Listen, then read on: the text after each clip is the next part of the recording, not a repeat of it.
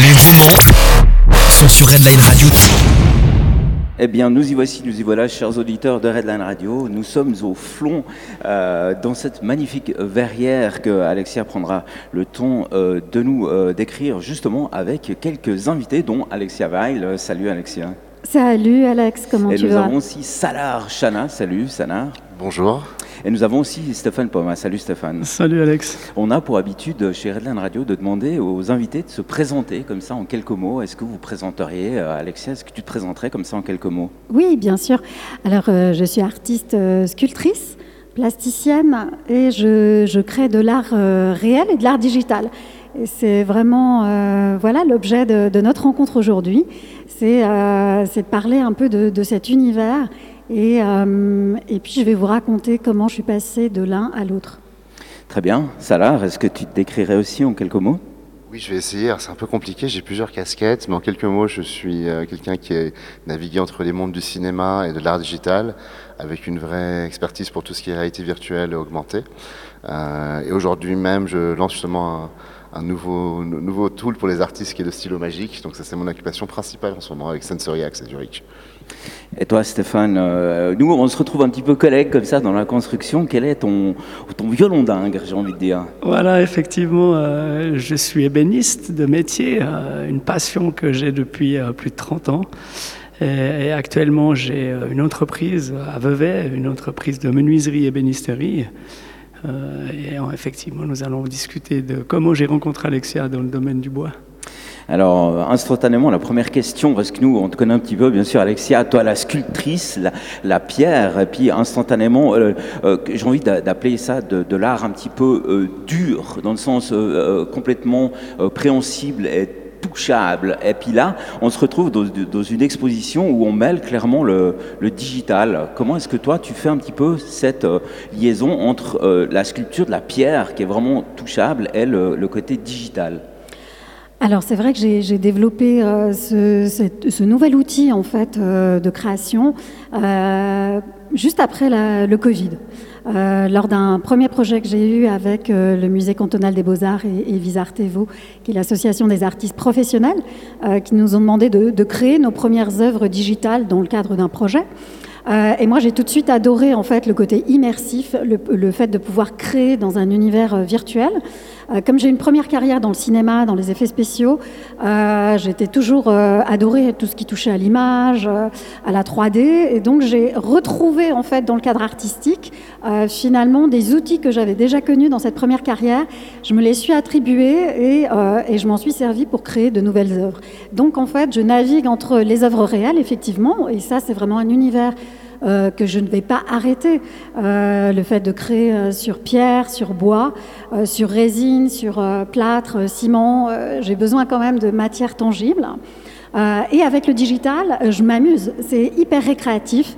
Je peux créer toutes les formes que je veux, des formes en suspension. Je peux avoir tout un tas d'outils à disposition, de textures aussi. Et, ça me permet de, voilà, d'être en complément finalement, de faire le lien entre les deux.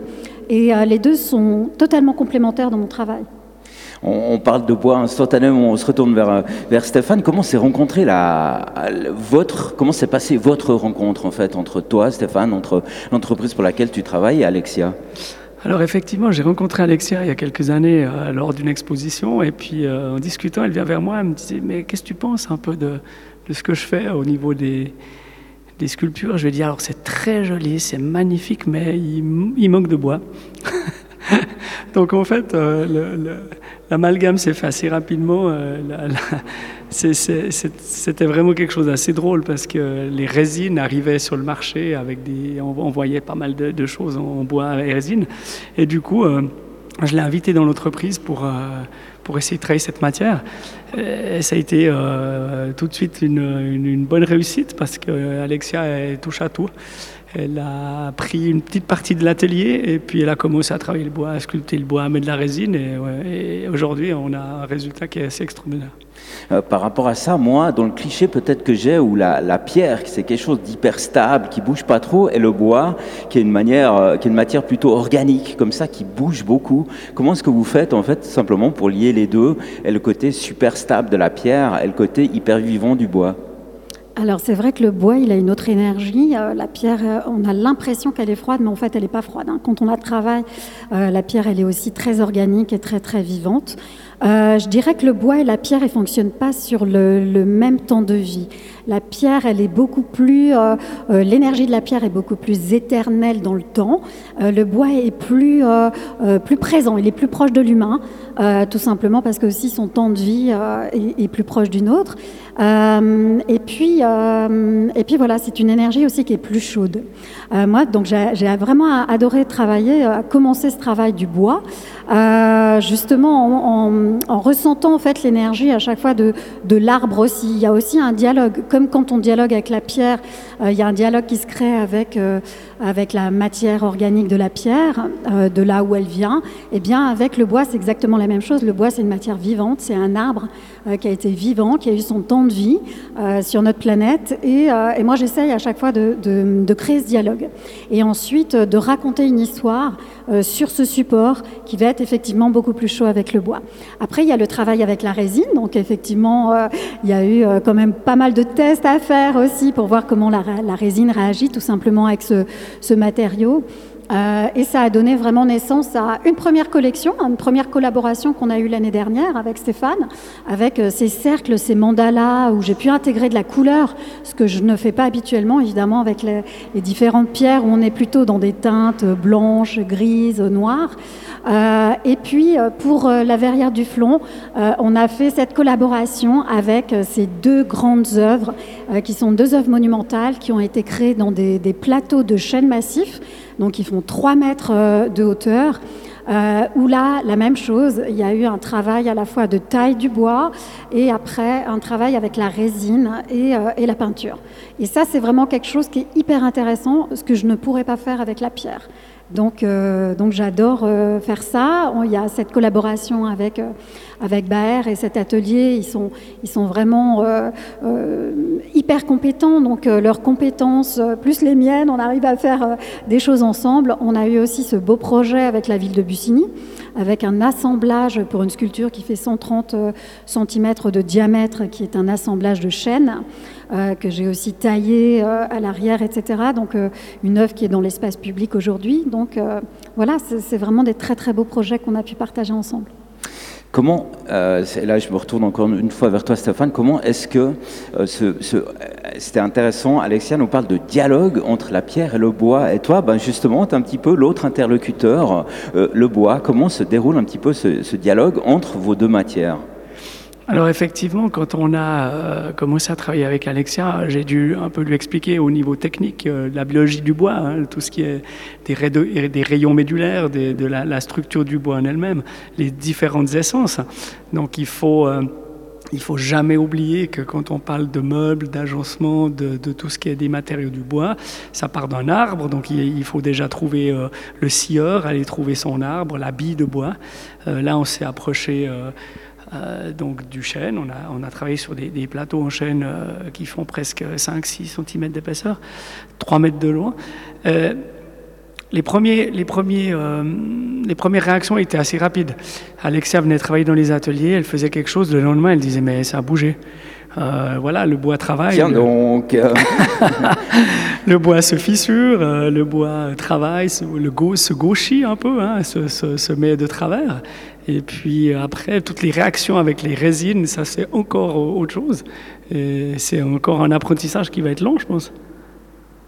on se réjouit en tout cas de, pouvoir en, voir les, les résultats. D'ailleurs, on vous invite à venir visiter cette exposition-là parce que ça va durer euh, de quand à quand, ma chère Alexia?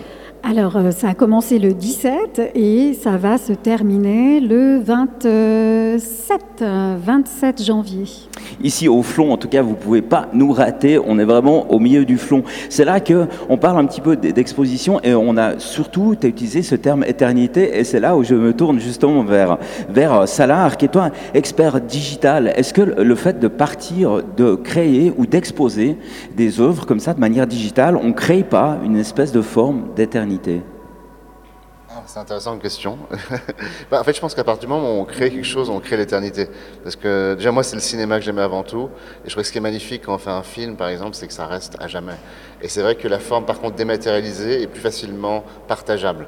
de ce côté-là, je pense que ce soit de la pierre ou du digital, on est dans l'éternité. Maintenant, c'est plutôt au niveau du comment on peut le partager ou le, diffuser, où le numérique euh, est plus léger, évidemment. Est-ce qu'on on ne casse pas un petit peu l'esprit ou le plaisir peut-être d'aller dans une exposition, de devoir faire un effort, de venir au fond ici pour vraiment, euh, moi je, suis assez tactile comme ça, le fait justement de dématérialiser euh, des œuvres? Bah, Je pense qu'il y a les deux, c'est-à-dire que par exemple pour voir les œuvres d'Alexia en réalité virtuelle, on a une population qui a des cases de réalité virtuelle chez eux, qui restent encore limitées. Donc eux pourraient le voir, mais la grande partie de la population va justement venir ici pour physiquement prendre un casque, le mettre sur le visage et découvrir ici une œuvre euh, sensorielle qui est certes numérique, mais ils vont bien devoir venir au flanc pour, euh, pour l'expérimenter. Alors là, je suis obligé, Salar, de te choper au vol. Tu dis une expérience sensorielle. Euh, est-ce que ça va se limiter à la vision, à la, à la vue, ou bien est-ce qu'il y aura vraiment quelque chose où tu as l'impression qu'on pourrait être embarqué par autre chose que le sens de la vue? Bon, il y a la vue évidemment, après il y a le son. Euh, sur l'œuvre d'Alexia ici justement on a un son qui est vraiment enregistré par la NASA de l'espace qui nous prend au trip. Et puis au-delà de ça, il y a une physicalité qu'on trouve avec la réalité virtuelle. On a, on a au-delà de l'ouïe et de la vue, vraiment la sensation corporelle, quoi, charnelle d'être ailleurs. Le son et la NASA, là je me retourne vers toi Alexia, mais d'où viennent ces idées? C'est quoi la, source d'inspiration d'avoir une œuvre et surtout un son de la NASA, enfin de, l'espace, j'imagine? Bah Là, je dois dire, c'est vraiment une idée de, de Salah, parce qu'on avait cette collection euh, donc, qui était reliée vraiment au futur, euh, euh, qui a été transposée dans un univers immersif de galaxies. donc, donc, je pense que naturellement, l'idée était venue, hein, Salar, d'y de, mettre ce son des planètes. Puisque les œuvres, elles tournent, elles tournent quand vous mettez le casque. Euh, on est vraiment dans cet univers immersif et les œuvres nous tournent autour comme des, comme des planètes. Euh, ce qui est intéressant, c'est que la réalité virtuelle, ça peut être à la fois un véhicule pour regarder ou un outil pour créer. Et là, on a fait un aller-retour. C'est-à-dire qu'Alexia est venue avec des œuvres vraiment qu'elle a créées, qu'elle a taillées avec, avec le casque, donc outil. Et après, on les a remises ensemble pour les voir dans une œuvre 360. Donc là, le casque devient un véhicule de diffusion. Est-ce que là aussi, on, entend très bien, puis je trouve hyper intéressant d'avoir euh, Stéphane dans l'entreprise euh, où il y a clairement les limites du, matériau, de poids, et ben Salar, euh, où toi, tu es, vraiment dans l'envol sans limite, le virtuel. Est-ce que là aussi, il n'y a pas une espèce de... Euh, comment est-ce que toi, Alexia, tu, gères le, côté, j'ai plus de limites avec le virtuel, mais je suis quand même limité dans, dans mon art, celui que tu pratiques en général, avec tes typiquement ah, Justement, c'est ce que je disais, c'est que l'un et l'autre sont complémentaires. Euh, dans un cas, je suis dans le réel et je vais devoir prendre en compte justement un certain nombre de contraintes. Euh, la contrainte de l'objet, la fragilité, euh, que ce soit du bois ou de la pierre, euh, comment elle va réagir à la chaleur, à la résine, etc. Donc c'est vrai que c'est des contraintes, mais en même temps, quand on est, en, je dirais, en création, les contraintes, on les oublie quand même. Et puis des fois, même les contraintes deviennent des outils de création eux-mêmes. voilà. Après, ben, quand je suis dans le digital, là aussi, des fois, j'ai des contraintes parce que j'ai deux manettes avec lesquelles je vais dessiner dans l'espace, mais il y des fois, je voilà, je peux pas faire non plus n'importe quoi. Je suis obligée de suivre une sorte de canevas, à la fois le canevas que j'ai euh, créatif dans ma tête, dans ce que j'ai envie de créer, euh, mais aussi ces outils de dessin Qu'est-ce que ces deux manettes me permettent de faire euh, Comment je vais pouvoir dessiner en 3D C'est comme si j'avais une palette, mais quand même une palette où y a, je dois choisir aussi un certain nombre de choses, de formes, d'outils, de pinceaux, de couleurs. Mais comme je dis, après, euh, euh, c'est comme un artiste peintre avec sa toile. Bah, il a la contrainte de la toile, la contrainte du pinceau et, euh, de ses peintures. Et à partir de là, il crée une œuvre. Donc après, on se détache complètement quand on crée finalement des, outils eux-mêmes pour, pour après essayer de raconter une histoire avec les, les outils qu'on a à disposition. Et, encore une fois, le, digital, voilà, derrière nous, là, il y a une œuvre qui est en train de, passer où il y a, qui est texturée en bois. Donc c'est du bois digital qui ressemble à du bois, euh, du bois réel avec un mélange aussi de résine. Euh, on a l'impression que c'est du vrai bois. Mais cette forme-là, je ne pourrais pas la faire en vrai parce qu'elle est en suspension, parce que c'est des cercles qui volent dans l'espace. Donc, euh, donc voilà, donc c'est deux environnements complètement complémentaires. Euh, on peut raconter des choses différentes. Euh, mais souvent, ce que je fais, c'est que j'associe les deux. Par exemple, dans une exposition comme ici, j'ai des écrans sur lesquels tournent mes œuvres digitales et devant euh, ou à côté, j'ai des œuvres réelles et on retrouve vraiment la même identité, la même énergie dans les deux. Euh, oui, par rapport à ça, puis là je me retourne de, nouveau vers toi Stéphane, en tant qu'un petit peu euh, co-marié, je vais utiliser, je ne sais pas vraiment quel terme utiliser, mais arriver avec ton bois euh, qui accompagne une œuvre d'Alexia, est-ce qu'il y a une place justement pour votre côté, vous artisans, artistes aussi, au niveau du bois sur l'œuvre d'Alexia? Alors c'est intéressant comme question parce que euh, Alexia, quand elle est arrivée la première fois dans nos ateliers, elle avait sa caisse à outils avec forcément que des outils pour la pierre, euh, le marbre, euh, pour avoir utilisé aussi des, des, des, des, matières beaucoup plus dures, hein, beaucoup plus solides. et donc elle a dû apprivoiser complètement tout l'outillage du bois. Et bon, ben, la faculté d'Alexia, on la connaît, hein, c'est qu'il ne lui faut pas pas longtemps pour arriver à, maîtriser euh, des outils. Elle, est vraiment dans, le travail tout de suite. Elle a fait ses expériences. Elle a peut-être eu deux, trois écharpes dans les doigts, mais ça, a été. Mais c'est juste que le, bois est, vraiment une matière qui est, qui est chaude, comme Alexa le disait, mais c'est très intéressant à travailler. Après, dans nos ateliers, euh, on a une réputation d'ébénisterie, de menuiserie d'art. Donc dernièrement, on a, on a, aidé un jeune à fabriquer des skis.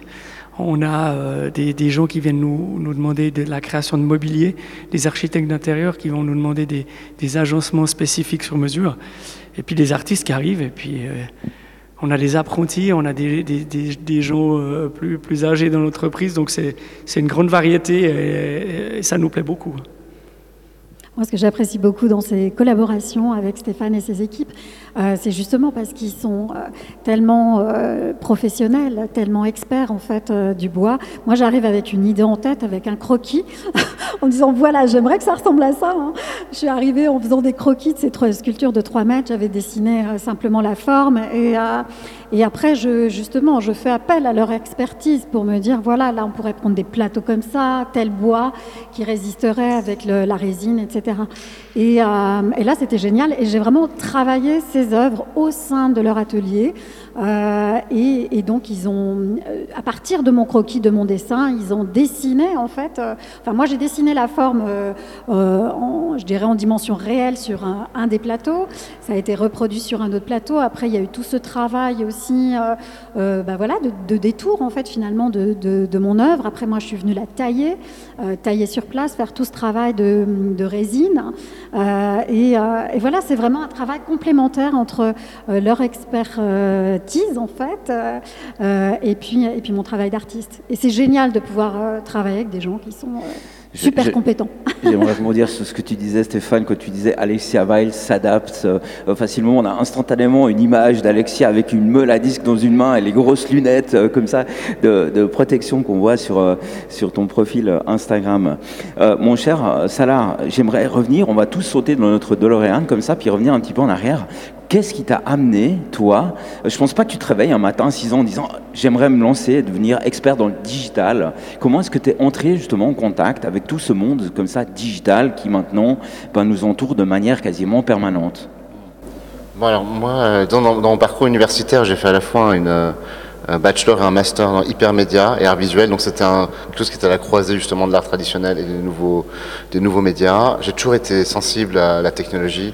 J'ai eu un ordinateur dès que, dès que c'était là, enfin 5 ans, Internet, j'ai eu dès le début, donc j'ai toujours été sensible à ça. Et ce qui m'a amené professionnellement là-dedans, c'était une expérience sur un film qui s'appelait Ma vie de courgette. Et là-dessus, on m'avait proposé de faire euh, l'aspect transmédia du film. Donc on avait développé euh, pas mal de concepts autour de ça. Et en Suisse, il y a eu à Soler, en fait, le premier grand concours national transmédia. Il y avait une centaine de projets présentés et quatre lauréats. Et puis, euh, ma proposition en faisait partie pour ma vie de courgette. Il n'y avait pas de réalité virtuelle encore à l'époque dedans. Mais dans les autres, il y avait un groupe qui s'appelait Ape Lab, euh, qui faisait justement des choses avec les, les casques. C'était le tout début. C'était en 2013 ou 2014. Et c'est à Soler, vraiment l'endroit le moins technologique possible où j'ai essayé. En fait. primitif, hein, parce que Soler, ouais. Non, mais sérieusement, j'aime beaucoup Soler, mais ouais, c'est là-bas où j'ai essayé donc, le casque pour la première fois avec un de mes co-lauréats. Et j'ai trouvé ça formidable. J'étais tellement excité par ça qu'ensuite, euh, j'ai produit du contenu avec eux. Ensuite, je me suis dit, c'est génial, mais il n'y a pas de plateforme dédié à ça. Donc on a créé le Forum mondial de la réalité virtuelle à Crans-Montana, qui a eu pas mal de succès. Après, il y a eu Covid, donc c'est tombé. Il y a eu la vague des NFT. Et puis avec euh, le professeur Ebrahimi, qui est l'un des inventeurs du JPEG, euh, donc on a, on a fait cette expérience de faire une galerie physique d'art NFT. C'est là où on s'est connus euh, avec Alexia. Et, J'aimerais rebondir là-dessus sur le fait que tu dis, il y a eu le Covid et l'histoire est un petit peu tombée. Euh, je, suis étonné parce que justement dans, tout ce qui est virtuel, on sait, en tout cas tous les artistes qui pouvaient plus faire de, concerts, plus avoir de, public, euh, se sont tous lancés justement dans, le virtuel. Comment ça se fait que justement dans ton créneau, ben, tu as, eu l'impression que c'est un petit peu tombé? Non, Ce qui est tombé, c'est que moi j'avais un rendez-vous vraiment international avec le monde entier qui venait à Grand Montana. Donc ça, ça a été, euh, ça a été vraiment difficile avec le Covid. Donc c'est ça qui est, ça qui est tombé. Et puis ça m'intéressait pas de faire des événements en virtuel par contre parce que justement notre sujet était euh, la réalité virtuelle augmentée, mais la force était de réunir physiquement les gens du monde entier dans un lieu comme Grand Montana pour en parler et faire avancer euh, toutes les questions et le débat. Euh, de faire un événement virtuel, ça m'intéressait pas, pas. Et beaucoup de gens faisaient ça. Et par contre, faire une galerie physique d'art NFT, ça c'était à contre-courant. Et ça, c'était aussi presque une œuvre, je dirais, de service public qu'on a fait parce que pour plein de personnes, c'était une façon de pouvoir en fait voir ce que c'est. Ils me disaient ah mais les NFT c'est des bitcoins. Non, c'est pas des bitcoins exactement. Donc ça permettait vraiment d'évangéliser, d'éduquer les gens en fait à travers cet espace. Et, euh, oui, on a, eu, des très bons moments. On était aussi au Festival de Cannes pour montrer ce qu'on avait fait euh, avec Swiss Films. Donc ça a été une très belle expérience, euh, cette galerie NFT Space à Grand. Euh, par rapport à ça, c'est vrai, tu parles d'évangéliser, j'aime bien ce terme qui, à mon avis, euh, euh, correspond bien à ça, parce que c'est vrai que c'est quelque chose de tellement inconnu, en tout cas pour le moment. Comment est-ce que tu vends tout simplement ce, ce concept? Comment est-ce que tu le présentes en disant, ben, enfin, je pense que d'arriver devant les gens en disant c'est cool, c'est nouveau, ça suffit pas? justement, c'est l'expérience en fait. C'est que en faisant un festival au tout début, les gens ils sont venus à Grand Montana, ils ont vu le festival de réalité virtuelle en 2016, ils ont dit ah waouh, c'est ça. Ils ont pu voir plein d'œuvres différentes, d'expériences différentes du monde entier. La galerie d'NFT, c'était pareil. Les gens, ils sont rentrés dans la galerie, ils ont pu tester. Et donc, la, meilleure chose pour vendre, entre guillemets, c'est justement que les gens puissent prendre, voir, comprendre par eux-mêmes. Parce qu'après, c'est eux qui font le chemin. Nous, on n'a pas besoin de dire grand-chose. Euh, par rapport à ça, effectivement, je pense qu'il euh, y a une communication euh, qui, doit être faite. Comment est-ce que vous gérez la communication par rapport à ce nouveau produit, typiquement? C'est assez classique au niveau de la communication. Disons, on reste sur les mêmes créneaux que les autres. Euh, donc évidemment beaucoup de réseaux sociaux. Euh, on a eu pas mal de publicité organique avec les médias aussi. Donc ça, ça a été super. Euh, comme c'était nouveau, on a eu la chance de participer à pas mal justement d'interviews, assez organiques. On a pu être aussi placé. Je me souviens que pour Pâques aussi, on avait été un des meilleurs endroits à venir à Grand. Enfin.